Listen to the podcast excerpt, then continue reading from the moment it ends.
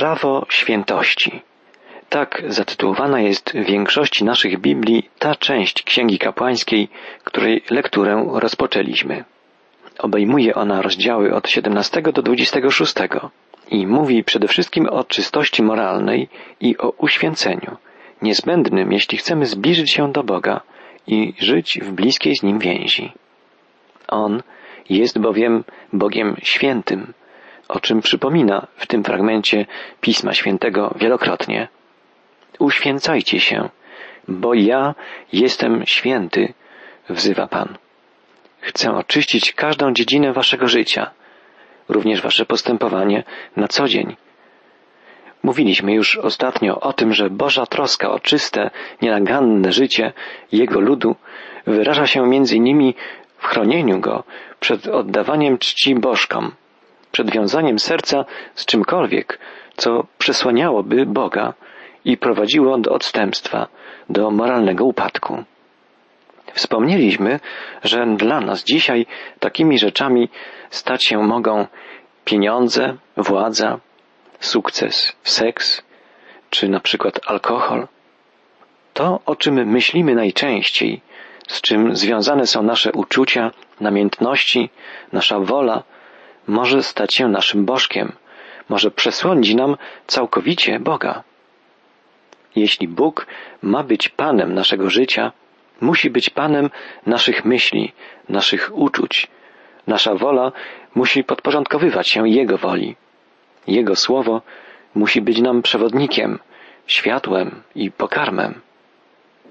Przeczytajmy dziesiąty i jedenasty wiersz siedemnastego rozdziału Księgi Kapłańskiej. Jeżeli kto z domu Izraela albo spośród przybyszów, którzy osiedlili się między nimi, będzie spożywał jakąkolwiek krew, zwrócę oblicze moje przeciwko temu człowiekowi spożywającemu krew i wyłączę go spośród jego ludu. Bo życie ciała jest we krwi, a ja dopuściłem ją dla was tylko na ołtarzu, aby dokonywała przebłagania za wasze życie, ponieważ krew jest przebłaganiem za życie. Życie ciała jest we krwi. Jak trafne to sformułowanie w świetle dzisiejszej wiedzy medycznej. Krew jest przebłaganiem za życie. Jakże wymowna to zapowiedź przebłagania dokonanego przez Jezusa Chrystusa na krzyżu Golgoty. Czytamy dalej, dlatego dałem nakaz Izraelitom, nikt z was nie będzie spożywał krwi. Także i przybysz, który się osiedlił wśród was, nie będzie spożywał krwi, bo życie wszelkiego ciała jest we krwi Jego. Dlatego dałem nakaz synom Izraela. Nie będziecie spożywać krwi żadnego ciała, bo życie wszelkiego ciała jest w Jego krwi. Ktokolwiek by ją spożywał, zostanie wyłączony. Jezus Chrystus powiedział coś bardzo niezwykłego, jak czytamy w Ewangelii Jana w szóstym rozdziale. Kto spożywa ciało moje i pije moją krew, ten ma życie wieczne, a ja wskrzeszę go w dniu ostatecznym, bowiem ciało moje jest prawdziwym pokarmem, a krew moja prawdziwym napojem. Kto spożywa moje ciało i pije krew moją, we mnie mieszka, a ja w nim. Ponieważ życie ciała jest we krwi, Jezus mówi tutaj, że gdy wiarą przyjmiemy ofiarę Jego krwi, otrzymamy życie i to życie wieczne. Tak, Jezus przelał na krzyżu swoją krew, oddał za nas swoje życie. Nic nie jest w stanie zetrzeć naszych grzechów, jedynie krew Bożego Syna. Powtórzmy, nic nie jest w stanie zetrzeć, zgładzić naszych grzechów, jedynie krew Bożego Syna, Jezusa Chrystusa. O Jezu, Twa najdroższa krew, co przejednała Boży gniew, orzeźwia, koi serce me, oczyszcza z wszystkich grzechów je. Ta krew to strojna szata ma, Twa świętość i zasługa Twa. Przed Bogiem jest poręką mi i nieba mi otwiera drzwi. Tyś, Jezu Chryste, Boży Syn, pociechą, wybawieniem z win, a życia Twego zdrój, Twa krew, to nowy we mnie życia zew. gdy trwożyć będą duszę mą śmierć, piekło, czart, przemocą swą, swym słowem, Jezu, trwogę kuj. Twa krew to łaski dla mnie zdrój. Tak swoją wdzięczność Jezusowi za Jego ofiarę krwi wyraża XIX-wieczny poeta ksiądz Jan Olearius. Czy w naszym sercu, w naszych myślach dominuje wdzięczność Jezusowi, wdzięczność Panu Bogu? Jeśli tak, nasze życie, niezależnie od okoliczności, będzie życiem szczęśliwym i spełnionym. Rozpoczniemy lekturę następnego, osiemnastego rozdziału Księgi Kapłańskiej. Bóg podkreśla tu potrzebę zachowania przez nas czystości moralnej. Ten temat będzie kontynuowany również w dalszych rozdziałach, w rozdziale 19 i 20. Żyjemy w dobie upadku podstawowych zasad moralności. Współczesne społeczeństwo mówi, jaka jest miara tego, co jest dobre, a co złe, kto ma to ustalić? Rzeczywiście, jeśli usuniemy z naszej rzeczywistości Boga, cała hierarchia wartości traci sens, nie ma punktu odniesienia, absolutu, do którego moglibyśmy porównywać i przymierzać wszystko inne. W pierwszych wierszach Księgi Kapłańskiej czytaliśmy, iż Bóg mówi: Ja jestem Pan, Bóg Wasz. I jest to fundamentalne stwierdzenie, powtórzone na wstępie tej księgi trzykrotnie. Bóg mówi sam o sobie, że jest tym, który ustanawia prawa i zasady. On jest Panem, Panem całego stworzenia. Bóg dał Mojżeszowi dziesięcioro przykazań. To, czego pragnie nas nauczyć tutaj, w Księdze Kapłańskiej, to stosowania tych przykazań w życiu na co dzień, w praktyce.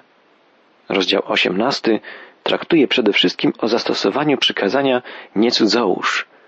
Niemoralność seksualna jest znamieniem zmierzchu epok, upadku potęgi imperiów, jest znamieniem również naszego dekadenckiego społeczeństwa, żyjącego w pozornej wolności seksualnej.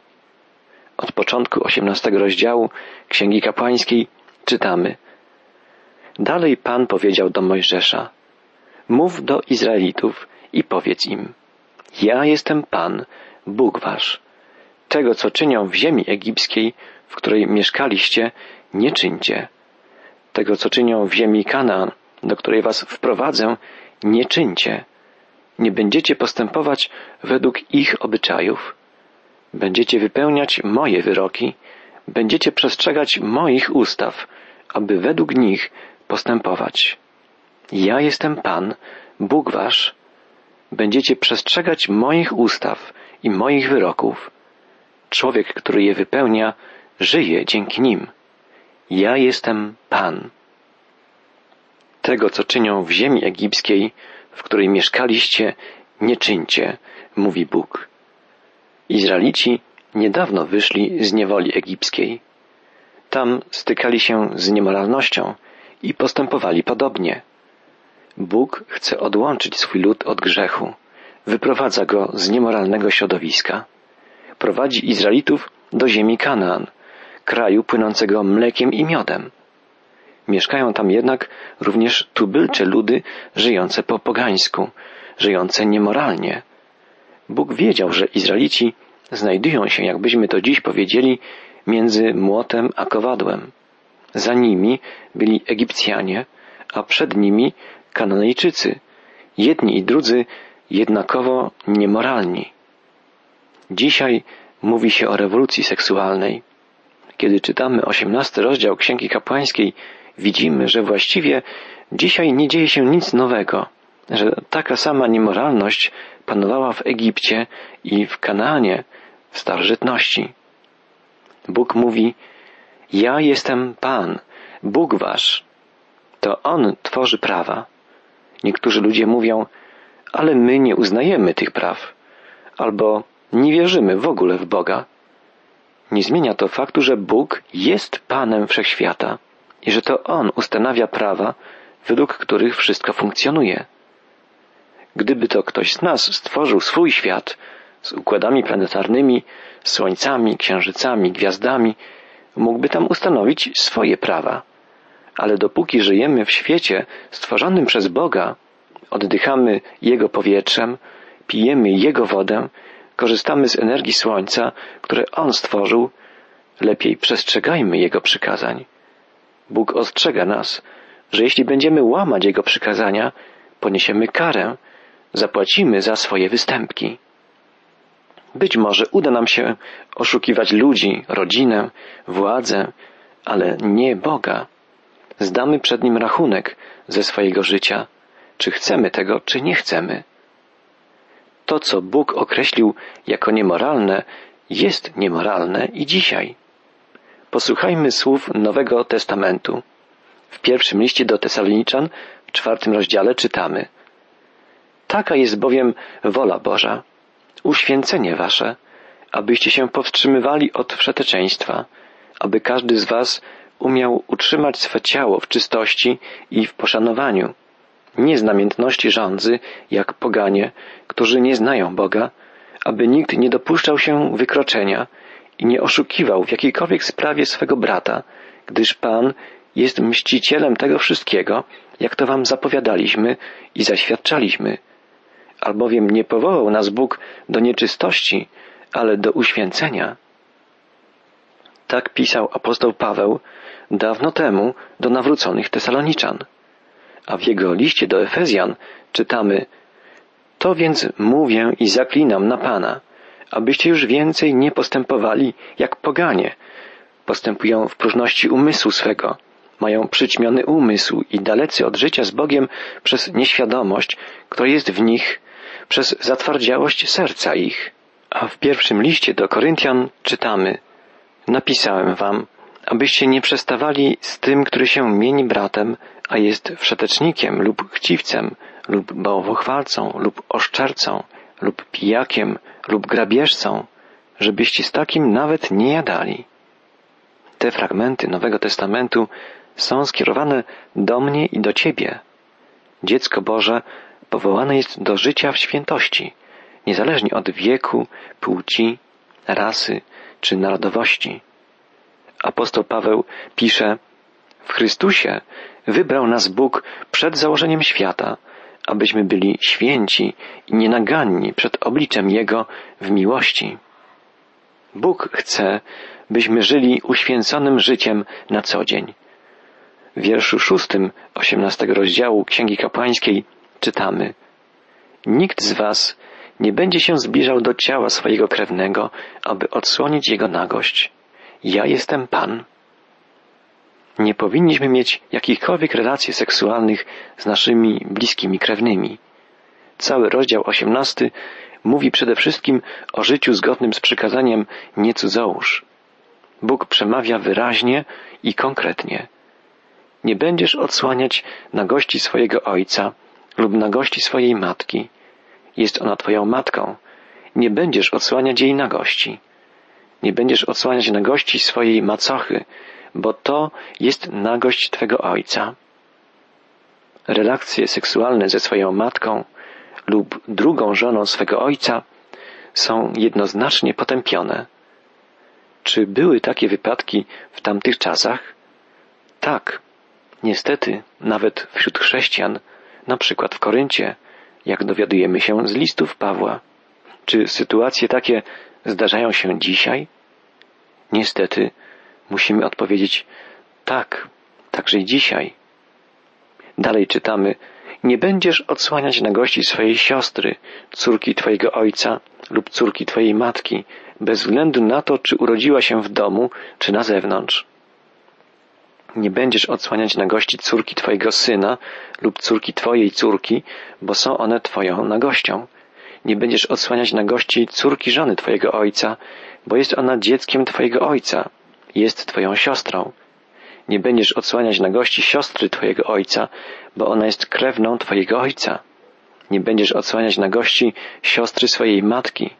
Nie będziesz odsłaniać nagości brata swojego ojca. Nie będziesz odsłaniać nagości swojej synowej, bo jest ona żoną twojego syna. Nie będziesz odsłaniać nagości swojej bratowej, jest to nagość twojego brata. Tutaj mowa jest o relacjach wynikających z więzów krwi lub z powiązań rodzinnych w konsekwencji zawarcia małżeństwa. W rodzinie, żyjącej pod jednym dachem, gdzie bliskie kontakty międzyludzkie są częste, zdarzają się sytuacje sprzyjające popełnianiu cudzołóstwa. Bóg formułuje tu zasady, tworząc bariery zapobiegające takim przypadkom. Na początku nie obowiązywało takie prawo. Kain i Set musieli poślubić swoje siostry. Abraham też poślubił swoją siostrę przyrodnią. Ale teraz Bóg wyraźnie ustanawia prawo zabraniające takich związków. Wyjątkiem, gdy mężczyzna mógł według prawa mojżeszowego poślubić swoją bratową, była sytuacja, gdy jego brat umarł. Syn, rodzący się z takiego związku, otrzymywał imię zmarłego brata i w ten sposób podtrzymany był jego ród. Prawo to opisuje piąta księga Mojżeszowa. Mówić będziemy o tym prawie, tak zwanym prawie Lewiratu, nieco później.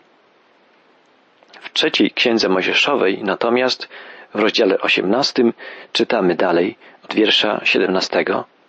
Nie będziesz odsłaniać nagości kobiety i jej córki. Nie będziesz brał córki jej syna, ani córki jej córki, aby odsłonić jej nagość, bo są one jej ciałem. Byłaby to rozpusta. Nie będziesz brał kobiety razem z jej siostrą, aby odsłonić jej nagość za życia tamtej. Byłoby to sposobnością do niezgody.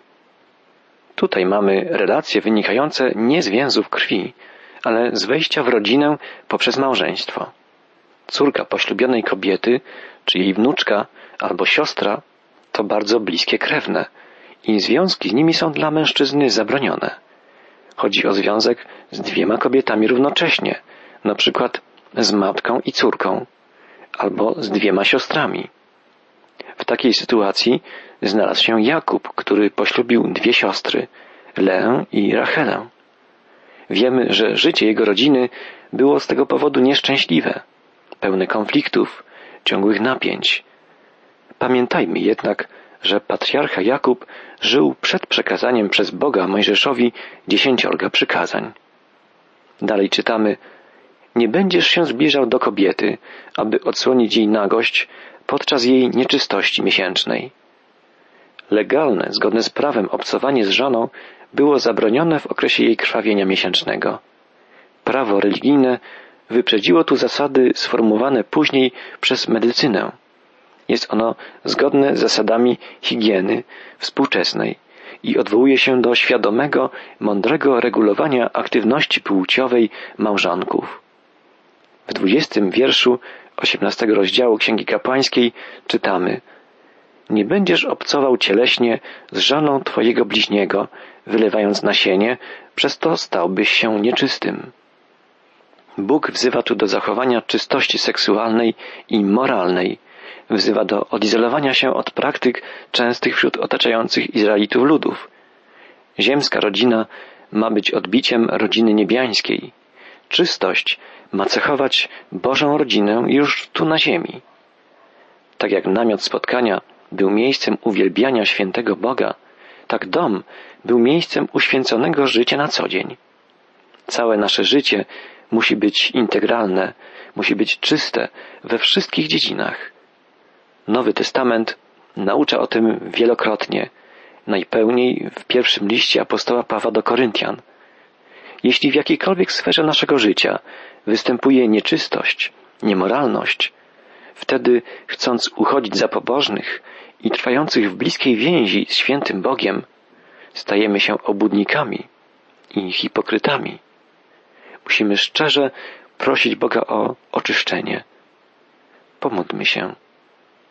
Boże, spraw, byśmy szczerze dokonali przeglądu wszystkich dziedzin naszego życia, a szczególnie naszego życia rodzinnego, życia domowego. Chcemy, Panie, na co dzień kierować się Twoim słowem. Chcemy żyć zgodnie z Twoimi standardami, z Twoimi prawami, aby być Twoim światłem dla swoich bliskich, dla sąsiadów, dla przyjaciół. Dopomóż nam w tym, Panie. Amen.